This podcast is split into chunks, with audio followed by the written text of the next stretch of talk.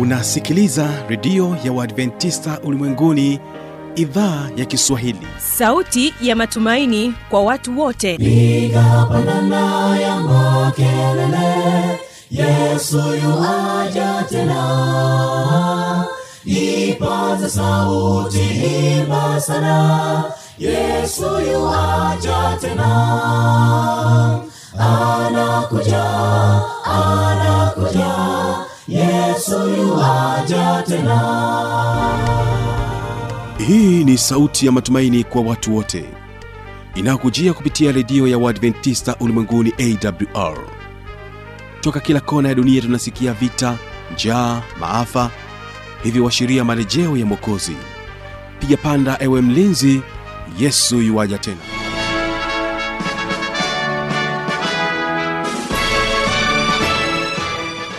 unaitegea sikio idhaa ya kiswahili ya redio ya waadventista ulimwenguni awr ikikutangazia moja kwa moja kutoka hapa morogoro tanzania katika masafa ya mita bendi 25 lakini pia waweza kutusikiliza kupitia awr tanzania na awr intercity mbeya. Vile vile tupo katika tovuti ya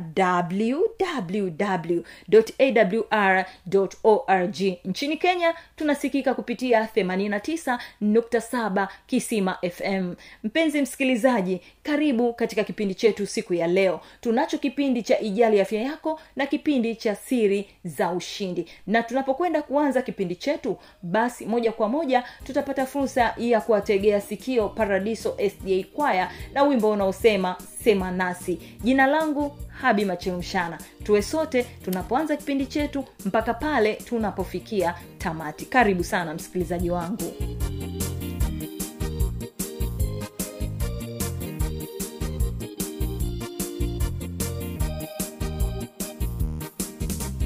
Sema nasi bwana sema kama mitume zamani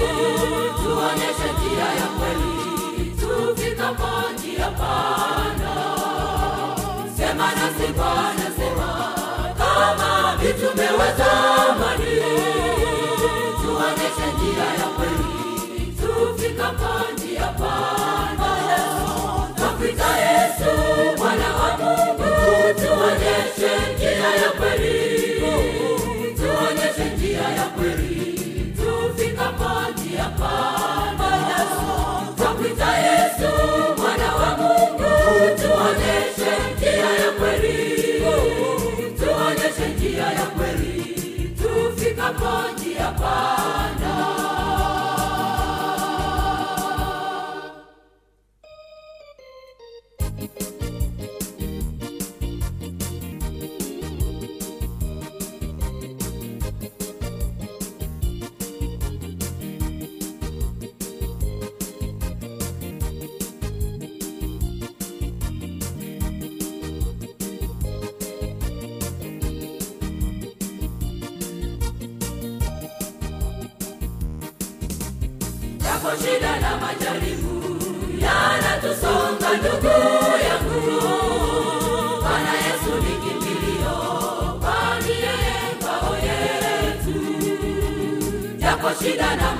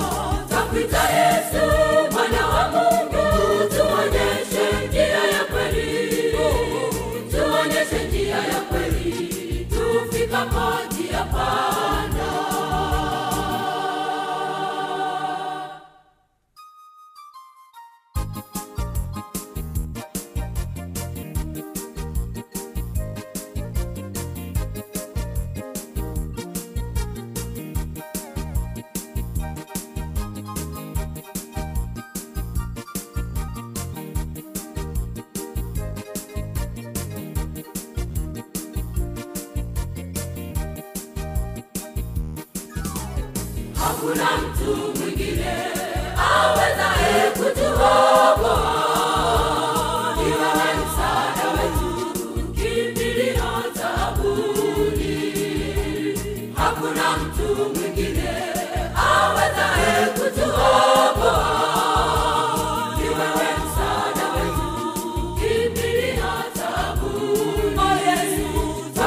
Yesu mwana wa Mungu tuone njia ya kweli.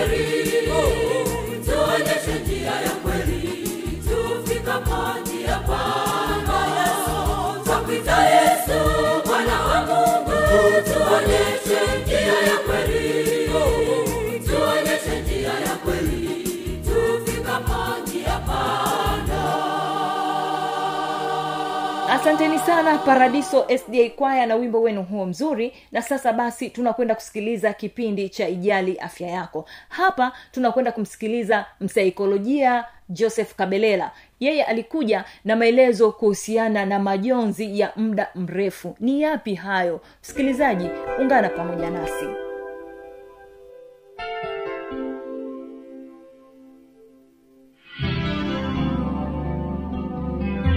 asante ndugu mtangazaji.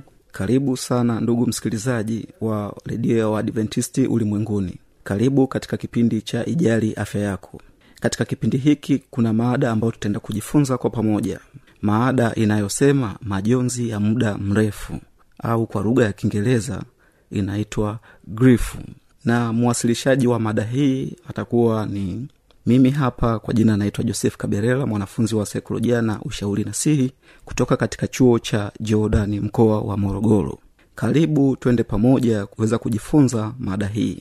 Nam basi bila kupoteza muda ningependa tuanze kwa kufahamu maana ya majonzi ya muda mrefu au kama ambavyo nimekusha kusema kwa lugha ya kiingereza inaitwa grifu. Majonzi unaweza kuwa unajiuliza labda majonzi ni nini eh? majonzi ni hali ya huzuni anayokuwa anapitia mtu kwa muda fulani. Lakini tunavyosema kwamba majonzi ya muda mrefu kwamba ni hali ya huzuni na maumivu ambayo inaweza kudumu kwa muda mrefu na kusababisha mtu kuwa na hisia tofauti tofauti kama kukata tamaa kujihisi kuchoka na kutokuwa na hamu ya kufanya shughuli zozote za kawaida ambazo amezoea kuzifanya kila siku.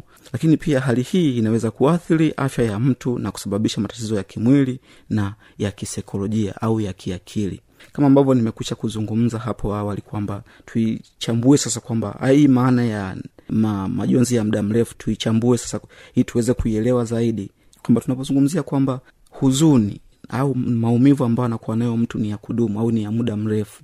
Kwamba mtu labda amepotelewa na, na, na mtu wake wa karibu amefiwa na mtu wake labda amefiwa na mifugo yake amepoteza mali e, ameshuhudia majanga. Kwa hiyo anapokuwa na hali hii ya huzuni anapokuwa na maumivu haya ya muda mrefu yanakuwa yana pia yanamletea yanakuwa yanamsumbua kwa muda mrefu. Anashindwa kufanya shughuli zake ambazo labda alikuwa amezoea kufanya kila siku.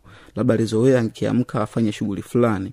Sasa unamwona kabisa mtu huyo sasa hivi katika kipindi hicho anashindwa kabisa kufanya shughuli hiyo. Lakini pia kwamba hii hali, hali hii inaweza kuathiri afya ya mtu na kusababisha matatizo ya kimwili na kisaikolojia au kiakili kwenye afya ya akili. Sasa kwamba mtu kulingana na jinsi ambavyo atakuwa jinsi mwitikio wake utakavyokuwa dhidi ya changamoto hii ambayo anakuwa anakumbana nayo ya majonzi ambayo itakuwa majonzi ya muda mrefu sasa kwamba inaweza ikapelekea athari za kimwili eh, kupata baadhi ya magonjwa kwa sababu ya vi, tabia tabia ambavyo atakuwa anavyoonyesha kama labda kutokula chakula vizuri eh, kubaki na muda wote na mawazo. Kwa inaweza ikampelekea shida nyingine ya kiafya ambayo e, inaweza ikamsumbua katika mwili wake. Lakini pia anaweza akapata changamoto ya kiafya ya akili e, matatizo ya kisaikolojia kama msongo wa mawazo e, na vitu vingine tutaviona baadaye kadi tutakavyokuwa tunaendelea na mada yetu ya leo. Ndugu msikilizaji mada hii ya majonzi ya muda mrefu kuna makundi mawili ambayo yanaweza kafanya sasa huyo mtu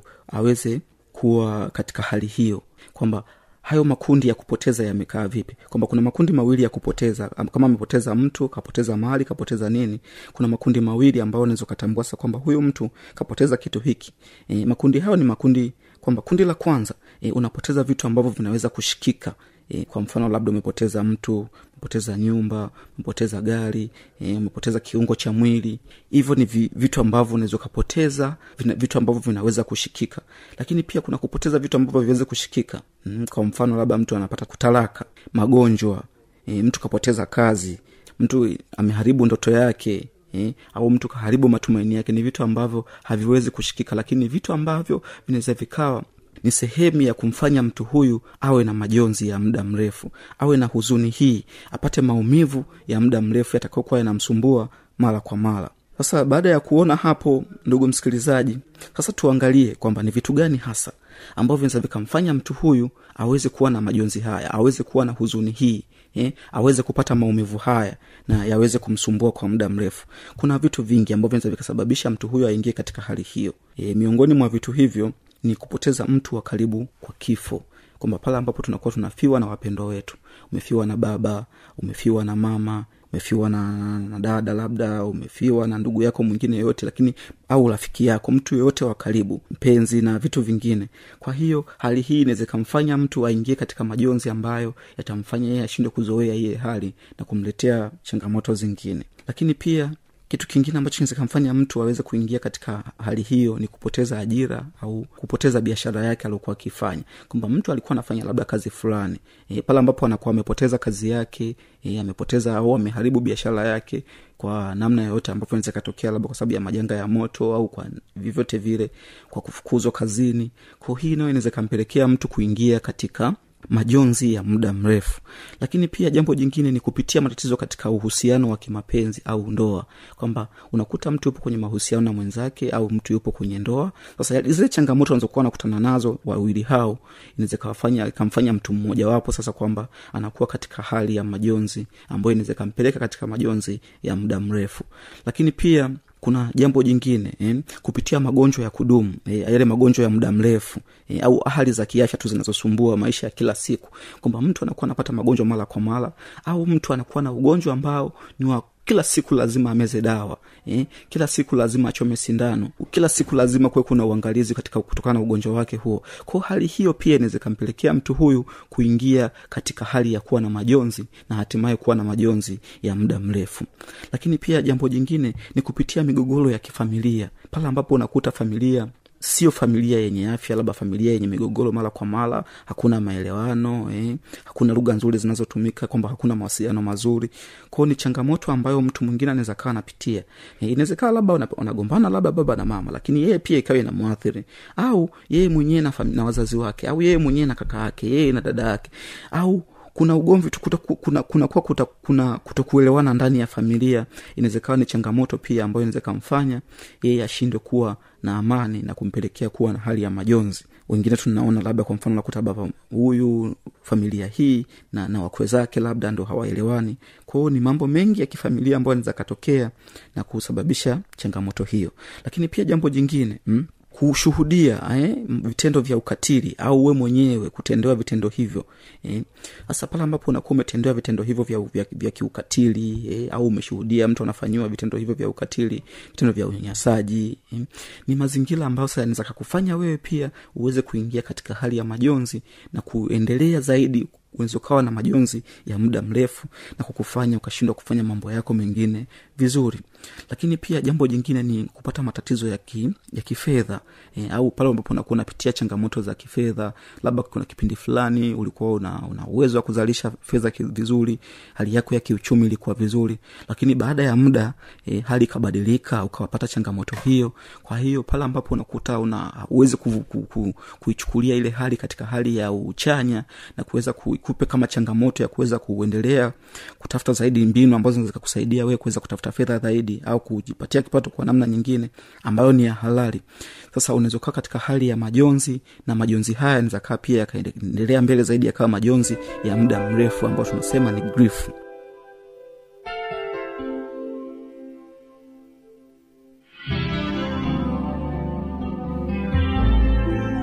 yawezekana kabisa msikilizaji ukawa umepata swali au ukawa na changamoto. Namba za kuwasiliana ni hizi hapa.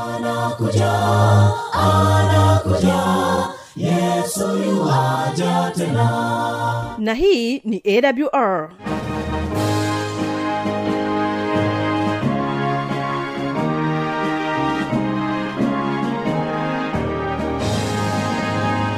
redio adventista ulimwenguni awr sanduku la posta 172 morogoro tanzania.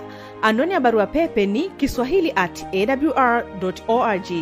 Namba ya mawasiliano simu ya kiganjani 653 570814 na pia unaweza kuwasiliana nasi na idhaa ya maasai kwa nambari 769 986355 ukiwa nje ya tanzania kumbuka kuanza na namba kiunganishi alama ya kujumlisha 255 unaweza kutoa maoni yako kwa njia ya facebook kwa jina la awr tanzania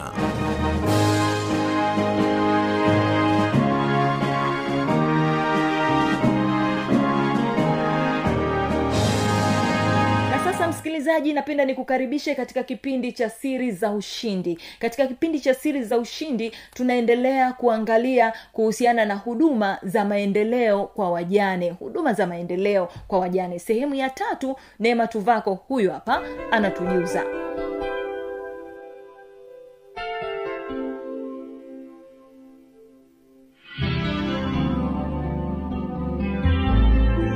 Lakini sio hivyo tu tulihitaji sana katika katika malengo yetu ilikuwa kwamba tuamshe kila mtu mm. kila familia kila kijana kanisa uh, uh, taasisi za dini na serikali kuweza kuwahudumia wajane kuona kwamba kuna umuhimu wa kumhudumia mjane aliyeko karibu na wewe uh, sisi tulitaka kufuta dhana ya kusema kwamba mpaka tupate fedha kutoka nje ya nchi.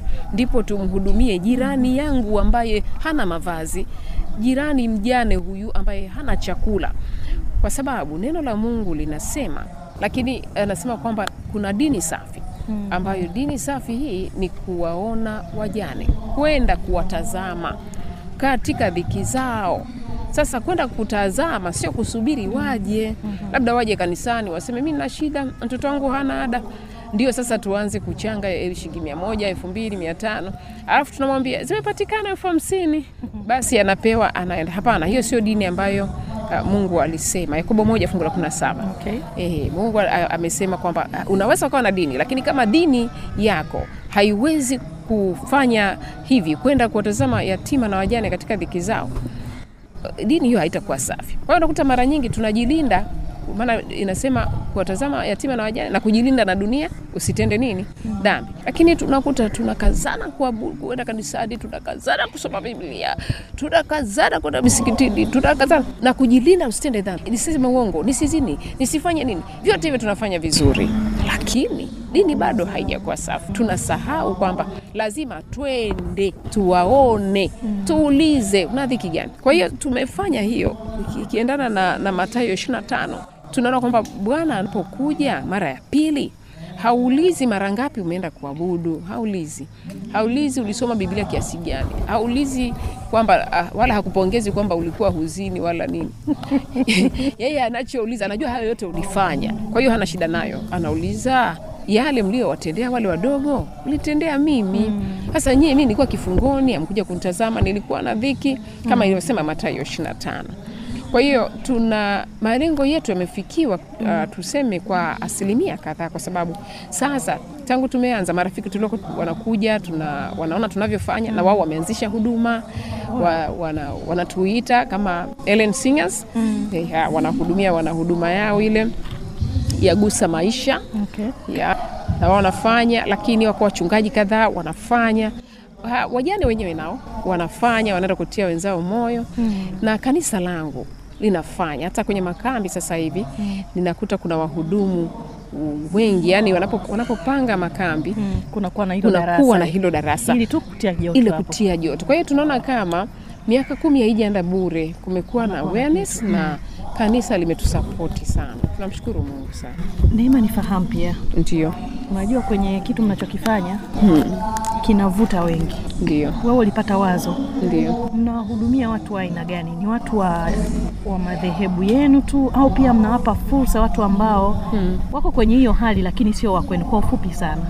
kwa ufupi ni hivi maumivu hayana dini Ndio, na mungu anaposema kwamba wajane wahudumiwe Ndiyo. hajaandika wa dini gani sawa kabisa. kwa hiyo tunapokusanya hawa wajane tu, wanakuja wa dini mbalimbali hata wasio na dini Ndiyo. tuko na waislamu wa kutosha tu tuko rc tuko wasabato tuko lutherani anglikana madhehebu yote unayoyafahamu. Wote wanawake wale wajane wanakusanyika pamoja wanatiwa moyo na wanakuwa kama ndugu mmoja.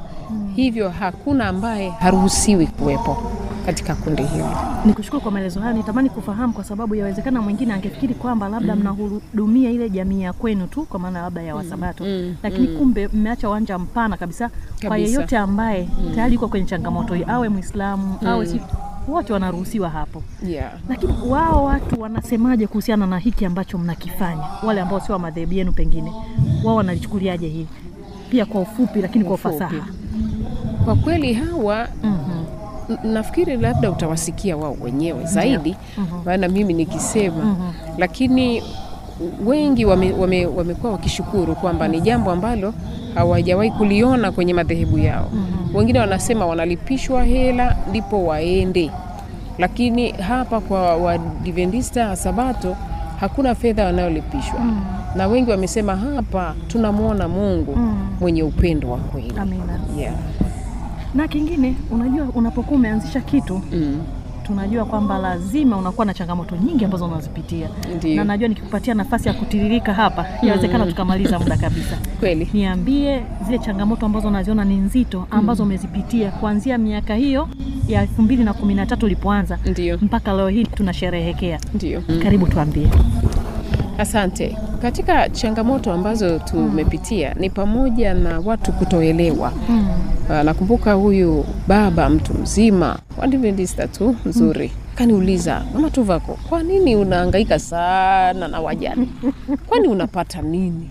Sikumbuki nilichomjibu, nikamwambia Mungu msaidie. Ha, watu hawaelewi kwamba haya ni maelezo ambayo Mungu ametoa ni agizo la Mungu kabisa, na mara kadhaa, mara nyingine amesema kwenye Kutoka 22 fungu la 22 akisema kwamba atakaye atakaye eh, mdhulumu mjane ama yatima na yule mjane akamlilia au yatima, na Mungu atasikia, na adhabu ya yule mtu anayemfanya anayemfanyia mjane vibaya ni kifo. Yaani imeandikwa wazi katika maandiko matakatifu.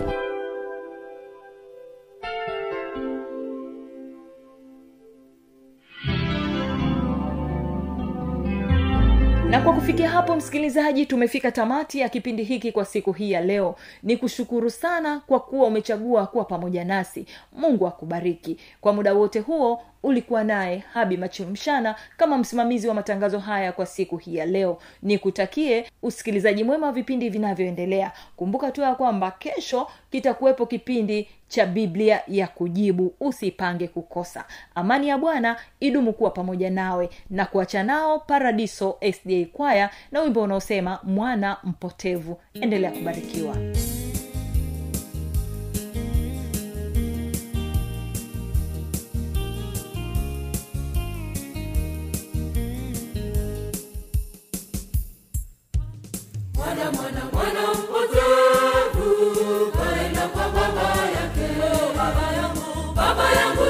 yangu